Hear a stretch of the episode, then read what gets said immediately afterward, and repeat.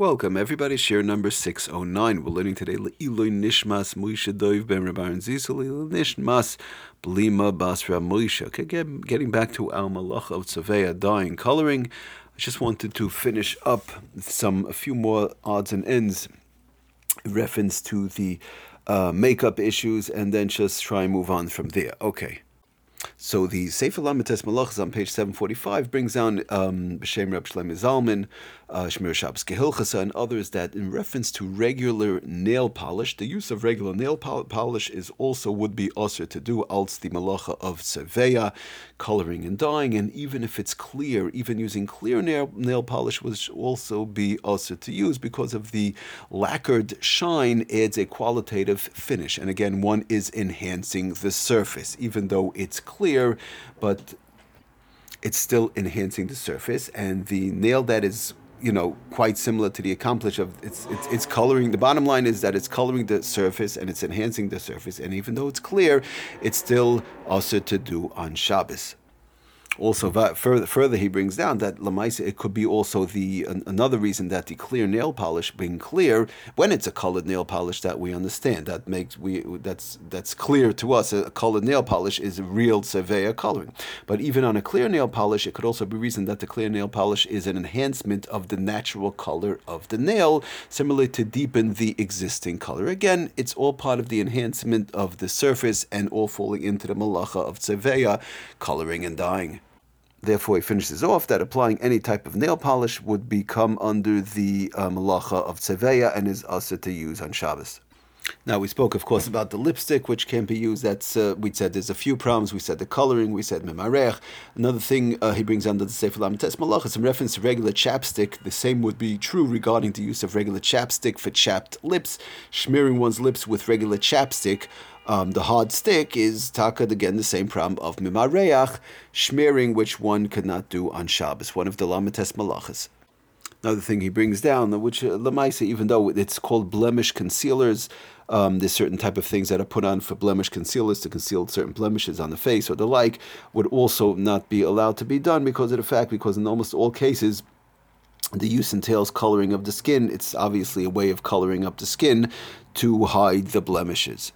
And as we said in, in the previous share, that in reference to the Shabbos makeup, if they have these type of blemish concealers and it's a pure um, powdery, pure, pure powdery substance with no oil base and so on, again, in those cases, a Rav must be consulted um, and one has to look into how it was made and the way that it's being used. But just um, as far as the person would think that it's regular blemish concealer, it's still a question of, it's still a problem of coloring of the skin. Because Lamaisa, the bottom line is when the dust settles, as they say, that's what a person wants to do, is to have the skin colored so thereby the blemish is not seen. So says the Sefer Lamites Malach is going further. Interesting, he does bring down the Sefer Lamites Malach on page 746 um, that one may apply, one may even apply suntan lotion to pl- apply suntan lotion for simple protection against sunburn. When it's going out, let's say it's very sunny or the like, and they just want to put a little bit on their arms.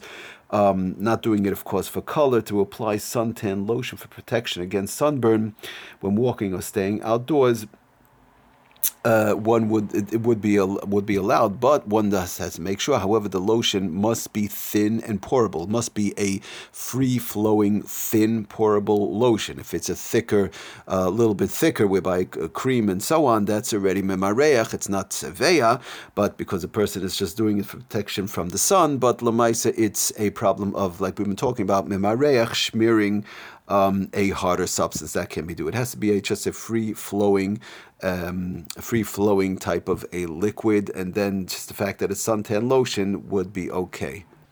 Interesting thing he brings down also is the Sefer Lamites Malachas, according to some Paiskim, it's taka also to take a regular suntan, to bedafka go out and take a suntan, uh, was also running into a problem, Seveya.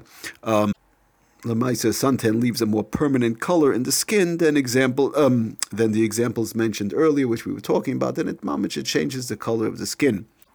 So one has to be careful, but de- nevertheless, Lamaisa that uh, regular sunbathing would be a problem according to some paiskim.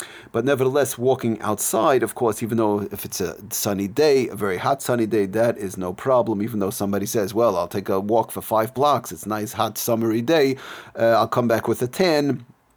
Just taking stama, a simple walk, that is no problem, of course, on Shabbos, uh, even if there's a probability that the person might get tanned because of the heat or because of the strength of the sun in that area. And Lamaisi brings on, even if one would talk, be pleased with that happening because the tanning is not intentional. The, the, the, the Chazal never said you're not allowed to walk outside just because it's sunny. You're not allowed to walk outside just because it's a nice, hot, sunny day. Even though a person would be happy with a nice suntan, uh, due to the combination of the various different halachic factors, unintentional sun tanning should not, would not, need not be avoided, and one could definitely walk outside in the regular manner. It's just bedavka, somebody laying down, mamish, a suntan like that. That's what the there who say not to do that. Now, interesting to note, in reference to removing makeup, um, for example, let's say somebody has a powdery form of makeup on their face from before Shabbos and they want to remove it on Shabbos. So, said that's, a, that's much easier he brings down, doesn't say Falamites Malachas on page 749, that a woman would be allowed to wipe away uh, powdery forms of makeup on one's face. The reason why we say powdery forms, if it's a thicker substance, could be a little bit of a problem of memareach, so one has to be careful with that. But regular powdery forms of makeup which one had on their face, just remove it, um, should be okay. However, it's preferable to use, like we've been talking about in the past, one should use disposable tissues or paper napkins, not to use a rag or a towel because of the fact that's a little bit questionable. We spoke about that in halacha. Uh, always best to use a tissue or a paper napkin when doing so in order to avoid any questions of seveya on a cloth, uh, which will be used for the wiping. Now, Lamaisi does bring down. It is questionable. It's questionable, taka, if what may one if one may wipe away heavy application of blush, uh, cream, or lipstick as the cream may smear while being wiped off. Again, that's running into problems of the other malach, which we've been talking about, and that is memareach, smearing. I mean, l'maisa b'diavad, there are some poskim who would permit it, so we're not going to get into all the details now. Um, uh, but definitely the powdery substance is not a problem, and even the smearing substance, one should double check with that. But lamaisa, there are poskim who permit it. Now, I don't want to get in, we're not going to get into all the details now, obviously, because that's a totally different malacha of mimareach. Um, so we have to talk about that separately. But the reason why those who the, the Paiskim would permit it, he just does bring down on page nine twenty four that it, it's it uh, would be okay to rub off. It is permitted to rub off unwanted ointments, for example, from one's skin.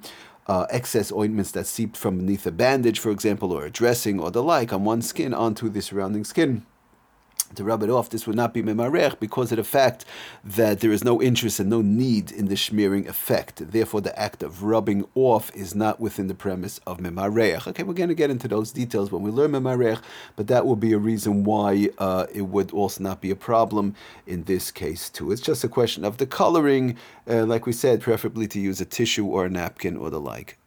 Just real quickly, the um, in reference to removing uh, coloring. So he does bring down the Sefer Tes Malachas that the malacha of tzoveya, our malacha of dyeing and coloring, entails the creating, changing, or enhancing of a permanent color effect.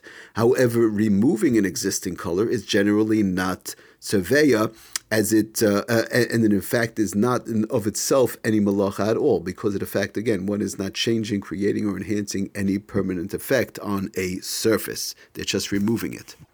He only says he brings down unless one's intention is taka to reveal the original color that's beneath. But in general, uh, when one is removing um, colors, because they want to get rid of it, it's on the whatever the case is, they want to clean off the face. You know what I mean? It's not a question of that they they want to really uh, you know uh, show off the real color, as they say. Again, like we've been saying, preferably to use a tissue, pre-cut paper towel, or a napkin. Thank you for listening. Atzlach and bracha kol.